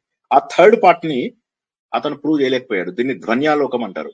ధ్వన్యాలోకం అంటే ఏంటంటే కావ్యాలలో ధ్వని ఉంటుంది అంటాడు. ధ్వని అంటే సౌండ్. సౌండ్ ఎక్కడ ఉంది కావ్యాలలో? అతను ఏమంటాడు అంటే కావ్యాలలో సౌండ్ ఉంది. ఆ సౌండ్ని కేవలము సహృదయులే అర్థం చేసుకుంటారు. అదే విధంగా ఏమైందంటే ఇప్పుడు మన భారతదేశంలో ఉన్నటువంటి యోగా లాంటి ప్రాక్టికల్ ఏవైతే ఉన్నాయో అవి ప్రపంచంలో నూట ఎనభై దేశాలలో ఉన్నాయి. అందులో మరి ముస్లిం కంట్రీస్ కూడా ఉన్నాయి. అలా చూసుకుంటే మనకు యుఎన్ రికగ్నైజ్ చేసిన కంట్రీస్లో దాదాపు తొంభై తొంభై శాతం దేశాలలో హిందూ ధర్మం స్ప్రెడ్ అయింది. ప్రశ్నలకు జవాబులు దొరకనప్పుడు ఈ వైపు జవాబులు ఉన్నాయి అని అనుకునే పరిణతి వచ్చినప్పుడు వాళ్ళందరూ ఇటువైపు వస్తారు. అలా చాలా మంది ఫారినర్స్ చాలా మంది ఫారినర్ ఇప్పుడు మన ఈయన ఆయన పేరేంటి? David Frawley? ఆయన మన ఇందులో వస్తూ ఉంటాడు ఆయన. చాలా మంది ఉన్నారు. ఒక ఆవిడ జర్మన్ ఆవిడ. ఆవిడ వీళ్ళందరూ కూడా మన మన ధర్మం వైపు ఎన్ని ఆర్టికల్స్ రాశారో లెక్కలేనంత మంది వీళ్ళలో. అయితే ఎందుకు నమ్మరు జనాలు అంటే హిందువుల్లోనే లేదు అది అవగాహన. నువ్వు వేరే వాళ్ళకి ఎక్కడి నుంచి అవగాహన రావాలంటావు? మన హిందువుల్లోనే అవగాహన లేదు. ఇప్పుడు నువ్వు వేరే ధర్మాల వాళ్ళు ఎందుకు ఇందులో వస్తువులు తీసుకోలేదు అంటే తీసుకున్నారు. చాలా మంది తీసుకున్నారు. తీసుకున్నారు. ఇప్పుడు మనం చూసినట్లయితే సోక్రేట్స్ అరిస్టాటిల్ సోక్రేట్స్ వాళ్ళ టైం లోపల సోక్రేట్స్కి ఎప్పుడైతే వాళ్ళు జైలు శిక్ష జైలు శిక్ష కాదు మరణ శిక్ష విధిస్తారు. విధిస్తే అతని శిష్యుడు వస్తాడనమాట. ప్లేటో కాదు క్లేటో అని వస్తాడు క్లే క్లే.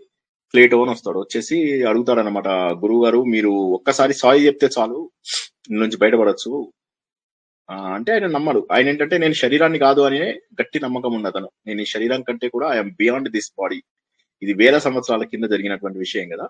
సో ఆయన ఇది నేను శరీరం కంటే కూడా డిఫరెంట్ నేను శరీరం అనేది జస్ట్ ఒక చొక్కా లాంటిది. చొక్కా తీసేసి ఇంకో చొక్కా వేసుకుంటాను అంతే అని నమ్మే వ్యక్తి. ఆయన ఎంత చెప్పినా కూడా నేను సారీ అయితే చెప్పేది లేదు. నేను నమ్మినటువంటి సిద్ధాంతాన్ని జనాల్లోకి తీసుకెళ్ళాను రాజులు దానికి వ్యతిరేకంగా ఉన్నారు. అంటే ఎక్కువ వ్యతిరేకంగా లేరు. జస్ట్ మీరు సారీ చెప్తే వదిలేద్దాం అనుకుంటున్నారు అంటే ఆయన నవ్వుతాడు అనమాట నేను ఎవరిని వాళ్ళెవరు వదిలేయడానికి ఎవరు పట్టుకోవడానికి ఎవరు అని అంటాడు. అని అప్పుడు ఆయన ఏం చేస్తాడు? సరే ఈయన అంటాడు సరే మిమ్మల్ని ఏం చేయమంటారు? పూడ్చమంటారా? లేకపోతే కాల్చమంటారా? అంటాడు. అంటే ఆయన అంటాడు ముందు నన్ను పట్టుకో చూద్దాం అంటాడు. అంటే నువ్వు పట్టుకోవడం ఒక ఒక ఒక ఒక ఆత్మ స్వరూపాన్ని పట్టుకోవడం కష్టము. అంటే ఏదైతే రకరకాల జీవరాశుల లోపల వెళ్ళిందో దాన్ని పట్టుకోవడం కష్టము. అది నువ్వు ఈ శరీరంగా భావించినంత వరకు అది అర్థం కాదు అని ఇందాక నేను చెప్పినటువంటి ధ్వని సిద్ధాంతం లాగా ఆలోచన పరిధి పెరిగిన తర్వాతనే ఇవి అర్థమయ్యేవి. కాబట్టి ఏమవుతుందంటే ఆలోచన ఆ స్థాయికి వచ్చే వరకు కూడా భగవంతుడు అనేవాడు ఒకడు ఉన్నాడు యూనివర్స్లో ఒక పవర్ అనేది ఉంది అని చెప్పి గుర్తించడం కష్టం. మిగతా అందరికీ కూడా ఇన్స్టాంట్ రిజల్ట్స్ ఇన్స్టాంట్ ఇవి రావాలి కాబట్టి కొద్దిగా కష్టం అవుతుంది అందుకోసమే మనకి ఏం చేశారంటే హిందూ ధర్మం లోపల సులభ పద్ధతులు ఇచ్చేశారు. నువ్వు ముందు దేవుణ్ణి అడుగు కోరుకో దేవుడితోని వెనకాలండు అని ధర్మ పద్ధతులన్నీ కూడా ముందు రూపం లోపల అందించి అలా అలా అలా తీసుకెళ్తున్నారు మనని కాబట్టి హిందువుల్లోనే అవగాహన లేదు. నువ్వు ఇంకా ఇక వేరే దేశాల వాళ్ళు ఎందుకు అడాప్ట్ చేయలేదు అంటే because it is not science number one number two it takes lot of time to understand all these things ఎందుకంటే దాని వెనక ఉన్నటువంటి భావన ఇందాక నేను చెప్పినట్టుగా కావ్యంలో ధ్వని ఉందా? వాడేమంటాడు? చదువుతాను. దాని అర్థం నాకు తెలుస్తుంది. అంతే అంటాడు. ఇంకోటి అంటాడు కాదు దాని కొద్దిగా బ్యూటిఫుల్ లాంగ్వేజ్లో రాశాడు. దాన్ని బట్టి నేను గుర్తుపడతాను. రెండో వాడు అంటాడు. మూడో వాడు అంటాడు లేదు లేదు దాని వెనక ఒక భావం ఉంటుంది. అది అర్థం చేసుకోవాలి అంటాడు. అని దానికి ఒక ఎగ్జాంపుల్ ఇస్తాడు అనమాట రామాయణం లోపల ఆయన ఒక పక్షులు పడిపోయినప్పుడు బాధతో చెప్తారు కదా ఆ బాధని చదివిన వాళ్ళందరూ అర్థం చేసుకుంటారు. అది ఎక్కడుందో తెలియదు కానీ ఆ భావన అర్థం చేసుకుంటారు. అప్పుడు ఏమవుతుందంటే అది ఉత్తమ కావ్యం అంటారు. అంటే ఆ ఉత్తమ కావ్యం ఏ విధంగా అయితే కావ్యాలలో ఉందో మనుషులు కూడా పరిణతి చెందితేనే అది అర్థమవుతుంది. అది అర్థం కా అర్థమైన వాళ్ళందరూ అన్ని మతాలలో మనది కరెక్ట్ అని చెప్పారు. ఇప్పుడు ఆ, చాలా దేశాలలో ఈ లాజిక్ హైయెస్ట్ లెవెల్ ఉంది అని అనుకున్న వాళ్ళందరూ నమ్మారు. మన గ్రంథాలలో చాలా వరకు కాలిఫోర్నియాలో ఉన్నాయి జర్మనీలో అయితే లెక్కలేనని ఇంకొక మాట చెప్తున్నా. నేను పిహెచ్డి చేద్దామని ప్రయత్నం చేస్తున్న వాటిల్లో ఖచ్చితంగా జర్మనీకి వెళ్ళాల్సి వచ్చే అవకాశం ఉంది. ఎందుకంటే they don't even allow you to take photos from the library ఆ లైబ్రరీ మొత్తం హిందువులదే. గమ్మత్ ఏంటంటే అది హిందువుల పుస్తకాలన్నీ అక్కడే. అలా ఎన్ని దేశాలలో వెళ్ళిపోయాయో. మన గ్రంథాలు మన మన గమ్మత్ ఏంటంటే దురదృష్టము ఐదు వేల సంవత్సరాల కింద వేదవ్యాసుడు రాసిన పురాణాలలో కూడా ఇవాళ నైమిషారణ్యంలో దొరికే తాళపత్ర గ్రంథాలు చాలా ఫ్యూ మిగతావన్నీ కూడా వేరే వేరే దేశాల్లో ఎవరికి తోచినవి వాడు పట్టుకుపోయాడు. పట్టుకుపోయాడు అంటే వాడు అవి అర్థం చేసుకునే పట్టుకెళ్ళాడు. అర్థం చేసుకోకుండా పట్టుకెళ్ళున్నాడు అయితే వాళ్ళు ఎందుకు దాని గురించి ప్రత్యేకమైన ప్రయత్నం చేయలేదు అంటే వాళ్ళకు ఉన్నది నడిచిపోతుంది. ఈ హిందువుల్లో కూడా అంతే కదా. ఉన్నది నడుస్తున్నంత వరకు ఎవరు ప్రయత్నం చేయడు. ఇప్పుడు నాకు నా లైఫ్ నడిచిపోతుంది. ఇప్పుడు మన నేను ఇప్పుడు ప్రవచనాలు అవి చెప్తుంటాం. అందులోపల జనాలకు చెప్తాం మీరు ఎవరికి డబ్బు ఇవ్వకండి ఎవరి దగ్గర మోసపోకండి ఎవడు చెప్పే మంత్రాలకు చింతకాయలు మీరు వాడు ఎంత చెప్పినా జరగదు. ఆ గురువు కాళ్ళు పట్టుకుంటే మీకు మోక్షం వచ్చేసేయదు. మీరు మీ అంతటి మీరు ప్రయత్నం చేయాలి. శ్రీకృష్ణ భగవానుడు ఏమన్నాడు? ఉద్ధరేదాత్మ ఆత్మానాం అన్నాడు అంటే ఎవరిని వారే ఉద్ధరించుకోవాలి. ఎవడో వచ్చి నాకు ఏదో చేస్తాడని చెప్పి ఆశించకూడదు అని చెప్పేసి శ్రీకృష్ణ పరమాత్మదే చెప్పినప్పుడు మీరు ఎవడో కాళ్ళు పట్టుకుంటే వాడు ఎలా ఉద్ధరిస్తాడు? అంటే వాళ్ళు నా దగ్గర ఓకే అంటారు. కానీ ఎందుకో మనసులో ఒప్పుకోదు వాళ్ళకి. ఒప్పుకోకుండా మళ్ళీ ఏం చేస్తారు? వెళ్ళి ఆ గు- ఆ గురువులు లాంటి వాళ్ళని వెళ్ళి అడుగుతారు. అంటే వాడు ఎందుకు ఉండదు? ఫలానా బుక్లో ఉంది అని చెప్పేసి వాడు ఏం చేస్తాడు? ఆ బుక్లో ఉన్నటువంటిది గురువే నీకు మూలం గురువే నీకు దైవం గురువే నీకు ఇది అని చెప్పి చూపిస్తాడు. ఎవడు గురువు? మన లోపల అభివృద్ధి చె మనం అభివృద్ధి చెందాలి మనము డెవలప్ అవ్వాలి అని చెప్పి ఆశించేవాడు గురువు. కానీ వీళ్ళందరూ మన డబ్బు కోసమో లేక వాళ్ళకు పేరు రావడం కోసమో ప్రయత్నం చేస్తున్నవారు కదా. వారు ఖచ్చితంగా తప్పుదారిలోకి తీసుకెళ్తారు. నిజంగా మన లోపల ప్రోగ్రెస్ రావాలని చిన్నప్పుడు మన స్కూళ్ళలో టీచర్స్ ఉండేవాళ్ళు. మన గెలుపు వాళ్ళ గెలుపుగా మన ఓటమిని వాళ్ళ ఓటమిగా భావించేవారు. అలాంటి గురువులు కాదు కదా వీడు. వంద మందికి ఒకటే గురువు చెప్తున్నప్పుడు వాడు వంద మందిని ఒక్కరాగా చూస్తాడని ఏముంది? కాబట్టి ఇవన్నీ కాదు. ప్రయత్నం చేయి. నేను ఎందుకు పుట్టాను? ఈ కర్మలు నిజంగానే ఉన్నాయా లేదా? వీటికి ఇదే సిద్ధాంతం జరుగుతోందా లేదా? ప్రపంచంలో ఎందుకు ఇలా మార్పులన్నీ జరుగుతున్నాయి? ఈ ప్రపంచంలో నీటి లోపల ఈ టేస్ట్ ఎక్కడి నుంచి వచ్చింది? నీటి లోపల ఈ టేస్ట్ ఎక్కడి నుంచి వచ్చింది? అగ్ని లోపల ఆ ఫైర్ ఎక్కడి నుంచి వచ్చింది? ఆ కాల్చే శక్తి ఎక్కడి నుంచి వచ్చింది? ఇవన్నీ కూడా ఒకసారి అంటే చిన్న చిన్నవి చిన్న చిన్నవి ఆలోచిస్తూ ఉంటే భూమి ఎందుకు నీకు సపోర్ట్ చేస్తుంది? సూర్యుడు ఎందుకు కంటిన్యూస్గా ఉదయిస్తూనే ఉన్నాడు? ఆటోమేటిక్గా అన్ని జరిగిపోవు కదా. ఐన్స్టీన్ దగ్గరికి వెళ్ళేవరో ఆయన గాలి లోపల ఒక ఒక సోలార్ సిస్టమ్ పెట్టేసేసి ఉంచట. ఉంచి అన్ని గాల్లో తేలుతున్నాయి వాడి ఫ్రెండ్స్ వచ్చి అడుగుతారట ఏంటివి అంటే మన సోలార్ సిస్టమ్ పెట్టాను. అంటే అవును ఎలా అవి గాల్లో ఎలా తేలుతున్నాయి? అంటే ఆటోమేటిక్గా తేలుతున్నాయి అన్నట్టు. అంటే వాళ్ళ ఫ్రెండ్స్ అన్న జోక్ చేయకు ఆటోమేటిక్గా తేలుతాయి మరి ఆఫ్టర్ ఆల్ ఒక మిల్కీ వే గెలాక్సీ గురించి మనం మాట్లాడుకుంటే billions and billions of galaxies ఉన్నాయి. ఆ బిలియన్స్ అండ్ బిలియన్స్ ఆఫ్ గెలాక్సీస్లో ఎలా జరుగుతున్నాయి? ఇవన్నీ ఎవరో ఒకళ్ళు some some universal power has to be there something that is tying all these things together అది ఏదో జరిగి ఉండాలి అని చెప్పేసి అటువంటి వాళ్ళు కూడా నమ్మారు. ఇప్పుడు ఈ ఈజ్వల్ టు ఎంసీ స్క్వేర్ ఆయన చెప్పడానికి లోపల ముఖ్య కారణము ఆయన హిందూ ధర్మాన్ని నమ్మడం ద్వారా వచ్చినటువంటి చైతన్యము శక్తి అది ఈ విధంగా అది ప్రకటితమవుతుంది అని కూడా ఆయన చెప్పినటువంటి ఆధారాలు ఉన్నాయన్నమాట. అంటే చాలా ఉన్నాయి ఆధారాలు వేరే వాళ్ళు తీసుకున్నారని కానీ ఓన్లీ హై లెవెల్లో చాలా ఉన్నతమై ఆలోచించి కొంత పరిశోధన చేసిన వాళ్ళకి ఈ పరిశోధనలకు అందని పై స్థాయి ఒకటి ఉంది అని చెప్పి తెలిసిన వాళ్ళు యాక్సెప్ట్ చేశారు. అంతెందుకు? ఇప్పుడు గ్రహస్థితులను చెప్పేదాన్ని వేదాలలో ఉన్న ఒక పార్ట్ని జ్యోతిష్యం అంటారు. వేద అంగాలు అంటారు వాటిని. శిక్ష కల్పము వ్యాకరణము జ్యోతిష్యము ఛందస్సు నిరుక్తం అని ఇట్లా ఆరు ఉంటాయి అనమాట వేదాంగాలు. ఇందులోపల జ్యోతిష్యం అనే ఒక పార్ట్ ఉంది. ఆ జ్యోతిష్యం అనే పార్ట్ లోపల గ్రహస్థితులు నక్షత్రాల మూమెంట్స్ అన్ని కూడా అందులో క్యాప్చర్ చేస్తారు. ఈ రోజుకు కూడా ఈ పంచాంగాలు రాసే బ్రాహ్మిన్స్ వాళ్ళు వీళ్ళు they don't even go out వాళ్ళ దగ్గర కనీసం చూడడానికి దుర్బిన్స్ అవి కూడా ఏమి ఉండవు. అలాంటిది వాడు ఏ రోజు నీకు గ్రహణం వస్తుంది.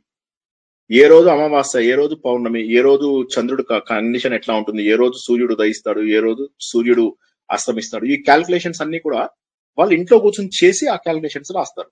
రాయడానికి సైన్స్ ఉంది. కానీ ఆ సైన్స్ లోపల మళ్ళీ కొంత భాగం మిస్ అయిపోయింది. ఇప్పుడు ఏమైందంటే మనం దాన్ని కాపాడుకుంటూ వచ్చుంటే ప్రాబబ్లీ చాలా వాటికి ఆన్సర్స్ వచ్చేవి. మనం కాపాడుకోలేదు కాబట్టి అవి చాలా వరకు వెళ్ళిపోయాయి. చాలా వరకు వెళ్ళిపోయాయి. కానీ ఒక ప్రూఫ్ మన కళ్ళ ముందు ఉన్న ప్రూఫ్ జ్యోతిష్యం. ఆ జ్యోతిష్యంలో ఈ రోజు కూడా నువ్వు పంచాంగం చూడు. సూర్యోదయ సూర్యాస్తమయం అంటే ఇంకోటి తెలుసా? ఎవ్రీ వన్ డిగ్రీ మూమెంట్కి ఫోర్ మినిట్స్ అది మనకు ఆల్రెడీ ఎప్పుడో తెలుసు. మనం ఈ ప్రపంచం మొత్తం త్రీ సిక్స్టీ డిగ్రీస్ అయినప్పుడు వన్ డిగ్రీకి ఫోర్ మినిట్స్ అది ఎప్పుడో మనం కనిపెట్టాం ఫస్ట్ నువ్వు జాతకం వేయగానే వాడు అంటాడు ప్లేస్ ఏంటి? అంటాడు. ప్లేస్ అండ్ టైం అంటాడు. అప్పుడు వాడు అడ్జస్ట్ చేస్తాడు. ఆ ఫోర్ ఫోర్ మినిట్స్ అడ్జస్ట్ చేస్తాడు. అది ఎక్కడి నుంచి వచ్చింది? అది వాళ్ళ దగ్గర నుంచి ఫారినర్స్ నుంచి తీసుకున్నది కాదు కదా. కాబట్టి మన దగ్గర ఆల్రెడీ సైన్స్ ఉంది. జీరో కనిపెట్టక ముందే మన దగ్గర జీరో ఉన్నట్టుగా. కాకపోతే ఏంటంటే ఈ రోజు మనం వాటిని ఎందుకు ప్రూవ్ చేయలేకపోతున్నాం అంటే చాలా థింగ్స్ మిస్ అయిపోయాయి. మిస్ అయిపోవడం వల్ల ప్రూవ్ చేయలేకపోవచ్చు. కానీ మిగిలిన వాటి లోపల ఉన్నటువంటి నాలెడ్జ్ మనం ఈ రోజు ఉన్న సైన్స్ని రెండింటి పక్క పక్కన పెట్టుకుని yes we can prove science అన్నిటిని ప్రూవ్ చేయలేదు. మనకున్న బ్యాక్టీరియాలో ఓ వంద బ్యాక్టీరియాలకు మందులు ఉన్నాయి. కనుక్కోలేని బ్యాక్టీరియాలు మార్కెట్లో ఉన్న బ్యాక్టీరియాలు వేలాది బ్యాక్టీరియాలు ఉన్నాయి. కాబట్టి అవి కనుక్కోలేము కనుక్కోలేనందువల్ల అవి లేవని కాదు. కనుక్కుంటే మంచిది. సైన్స్కి ఎప్పుడు కూడా హిందూ ధర్మం వ్యతిరేకం కాదు. సైన్స్లో వచ్చిన ప్రతి దాన్ని నమ్ముతుంది. హిందూ ధర్మంలో మధ్యలో వచ్చిన దురాచారాలన్నింటినీ కూడా తొలగించుకుంటూ వచ్చింది కాబట్టి హిందూ ధర్మం ఇదే. మోర్ అండ్ uh, ఏమంటారు? రిఫ్రెషింగ్ uh, uh, ధర్మ అని చెప్పి చెప్పచ్చు. అంటే ఎప్పటికప్పుడు రిఫ్రెష్ చేసుకుంటూ వస్తుంది. ఎప్పటికప్పుడు కాలానుగుణంగా మారుతుంది. మన మనకు ప్రతిసారి చెప్తారు. ఏదైనా ఒక ఫార్ములా చెప్పి దేశకాల ప- దేశ కాలమాన పరిస్థితుల బట్టి ఇది మారును అని చెప్పి చెప్తారు. టైమ్ అండ్ స్పేస్ ఈ టైం అండ్ స్పేస్ మనం ఫిజిక్స్లో చాలా యూజ్ చేస్తాం. అదే టైం అండ్ స్పేస్ని శ్రీకృష్ణుడు చెప్తాడు టైం అండ్ స్పేస్ గురించి. ఆయన అర్జునుడికి ఒక చాప్టర్లో చెప్తాడు నువ్వు ఇప్పుడు టైం అండ్ స్పేస్కి అతీతంగా చూడగలుగుతావు అన్ని అని చెప్తాడు. సో టైం అండ్ స్పేస్ అనేది ఆల్రెడీ ఒకటి ఉంది అని చెప్పేసి మనకు హిందూ దీంట్లో చెప్తాడు. అంటే ఏవైతే మనం ఈ రోజు టైం అండ్ స్పేస్లో కన్సిడర్ చేస్తున్నామో త్రీ డైమెన్షనల్ అవి అవన్నీ కూడా ఆల్రెడీ మన దగ్గర ఎక్కడో ఒక చోట రిఫర్ చేసినవే ఉన్నాయి. నేను అడుగుదాం అనుకున్న కొన్ని సింపుల్ ప్రశ్నలు. వాటిలో సగం కూడా అడగలేకపోయాను. ఆ, నేను కూడాను ఇప్పుడు దాకా నువ్వు చెప్పిన దాన్ని బట్టి నేను కొంచెం నేను కూడా కొంచెం పరిశోధించి చాలా లాంగ్ చర్చ పెట్టుకుందాము. ఓకే? కానీ ఇవాళ మనం ముగించే లోపల రెండు విషయాలు చెప్పు. ఒకటేమో ఒక బుక్ ఏమన్నా సజెస్ట్ చేయగలవు? సింపుల్గా ఉండేది. రెండోదేమో అంటే ఈ స్పిరిచువాలిటీ కానీ ఆధ్యాత్మిక కానీ మతం గురించి కానీ హిందూ ధర్మం గురించి కానీ తీసుకోవాలంటే అంటే ఒకటంటే చాలా కష్టం తెలుసులే కానీ. సింపుల్గా ఉండేదని చెప్తే బాగుంటుంది. రెండోదేమో యూట్యూబ్ ఛానల్ కూడా ఉంది కదండి దాని గురించి కూడా క్లుప్తంగా చెప్పేసి పంపించాను అలాగే. ముందు ఇదంతా కూడా విశ్వ దర్శనం అనే ఒక బుక్ లోపల చాలా సంక్షిప్తంగా చాలా సులభంగా ఇచ్చారు. విశ్వ దర్శనం ఇది. నండూరి రామ్మోహన్ రావు మన చిన్నప్పుడు. మ్, సీరియల్ సీరియల్గా వచ్చేది. సీరియల్గా వచ్చేది. ఆయన మొత్తం అన్ని సైంటిఫిక్ గానే ఇచ్చాడు. ఆయన ఇచ్చినవన్నీ సైంటిఫిక్ వే. నరా నరావతారం అని చెప్పి విశ్వ దర్శనము Indian philosophy and western philosophy. Okay? అవన్నీ. తర్వాత ఇంకోటి ఏంటంటే రామకృష్ణ మిషన్ వాళ్ళవి చిన్న బుజ్జి పుస్తకాలు ఉంటాయి ఆ బుజ్జి పుస్తకాలు ఏంటంటే హిందూ ధర్మం పైన అవగాహన. అందులోపల చాలా వరకు క్లియర్గా ఉంటుంది. అంటే హిందూ ధర్మం ఏమిటి? అంటే అసలు యాక్చువల్గా హిందూ ధర్మంలో చాలా థింగ్స్ ఉన్నాయి. మనం ఒక్క దేవుళ్ళ గురించి ఆలోచిస్తూ రాముడు కృష్ణుడు శివుడు అని ఆలోచిస్తూ పోతే కోట్లాది పుస్తకాలు ఉన్నాయి. ఇంకా వాటి గురించి వెళ్తే అది అందులోకి వెళ్తూనే ఉంటాం. కానీ ట్రూత్ గురించి చెప్పేవి కొన్ని బుక్స్ ఉన్నాయి. అందులోపల ఈ కర్మయోగం భక్తి యోగం రాజయోగం జ్ఞానయోగం అని ఫోర్ పార్ట్స్ ఉంటుంది మనకు. హిందూ ధర్మం మొత్తం ఫోర్ పార్ట్స్ కర్మయోగం సెపరేట్గా తీసుకోవచ్చు. భక్తి యోగం భక్తి యోగం అంటే పూజలు అభిషేకాలు కాకుండా భక్తి అంటే how to cleanse yourself దాని గురించి ఒక బుక్ జ్ఞానం అని అంటారు. జ్ఞానం అంటే విజ్డమ్ అంటే నేనెవరిని అంటే I'm beyond this body I'm truth అనే విషయాన్ని తెలుసుకునేది ఒక బుక్ దాన్ని జ్ఞాన యోగం అంటారు. అది హైయెస్ట్ లెవెల్ ఇన్ హిందూ ధర్మ అంటారు. ఫోర్త్ ఏంటంటే రాజయోగం. రాజయోగం అంటే ప్రాక్టికల్గా నేను నా శరీరంలో నేను గుర్తించగలను దీన్ని. అంటే మెడిటేషన్ యోగా టెక్నిక్స్ ద్వారా అవి మనము మన శరీరంలోనే మార్పులని గుర్తించవచ్చు అని చెప్పి చెప్పేటటువంటి ఒక గ- గ్రంథం ఈ నాలుగిటిని ప్రత్యేకంగా కూడా కొనుక్కోవచ్చు. అన్నిటి సమ్మరీ కావాలి అంటే మనకు ఖచ్చితంగా దొరికేది విశ్వదర్శనము ఇట్స్ సింప్లెస్ట్ బుక్ దాని లోపల మనము తెలుసుకోవచ్చు. ఇది కాక మల్లాది వెంకటకృష్ణమూర్తి గారు తర్వాత చాలా సులభమైన మన నవలలు రాస్తున్నంత సులభంగా ఓ మై గాడ్ అని ఒక బుక్ రాశారు. అది గంటల గంట రెండు గంటలు చదివేయచ్చు. సూపర్ ఫాస్ట్గా చదివేయచ్చు. Oh my god. Malladi Venkatakrishnamurthy. ఆయన ఇంతకు ముందు క్రైమ్ నావెల్స్ స్టోరీస్ నాకు తెలుసు. మ్, ఆంధ్రుల ఆహ్లాద రచయిత ఎస్ ఎస్ ఎస్ ఆయన. ఆయనది ఓ మై గాడ్ అని ఒక బుక్ ఉంది. అందులోపల కూడా దీని గురించినటువంటి డీటెయిల్స్ ఇవ్వడం జరిగింది. ఆ, ఇవేంటంటే ఇది ఇది ఇది ఓషన్. కాకపోతే ఏంటంటే అర్థం చేసుకున్న కొద్దీ ముందుకెళ్ళాలనే కోరిక ఇంకా పెరుగుతూ ఉంటుంది. తర్వాత అంటే ఒక్కొక్క మెట్టు ఎక్కుతూ ఉంటాం. యాక్చువల్గా ఏంటంటే మెట్లు ఎక్కుతున్నా కొద్దీ తర్వాత మెట్టుకు మనకు డైరెక్షన్ దొరుకుతుంది. టార్చ్ లైట్ వేసుకుని నేను చీకట్లో వెళ్తుంటే ఎవ్రీ టెన్ మీటర్స్ ఒకసారి టార్చ్ లైట్ మళ్ళీ దారి చూపిస్తుంది. కాబట్టి ఎవ్రీ బుక్ ఇంకొక ఇంకొక బుక్కి ఇంకొక నాలెడ్జ్కి అది దారి ముందుకు తీసుకెళ్తుంది అనమాట సో అది ఈ బుక్స్ సరిపోతాయి. ఓకే. నీ యూట్యూబ్ ఛానల్ పేరేంటి? సేమ్ నా పేరు మీదే. శ్రీనివాస్ రావు దర్భ. అనుకుంటే. చాలు. SRI NIVIS space RAO space DAR BHA good so thank you Vasu మళ్ళీ నేను చెప్పినట్టు ఈసారి మ్యారథాన్ సెషన్ ఒకటి పెట్టుకుందాం. అందుకని అలాగే అలాగే. తప్పకుండా తప్పకుండా.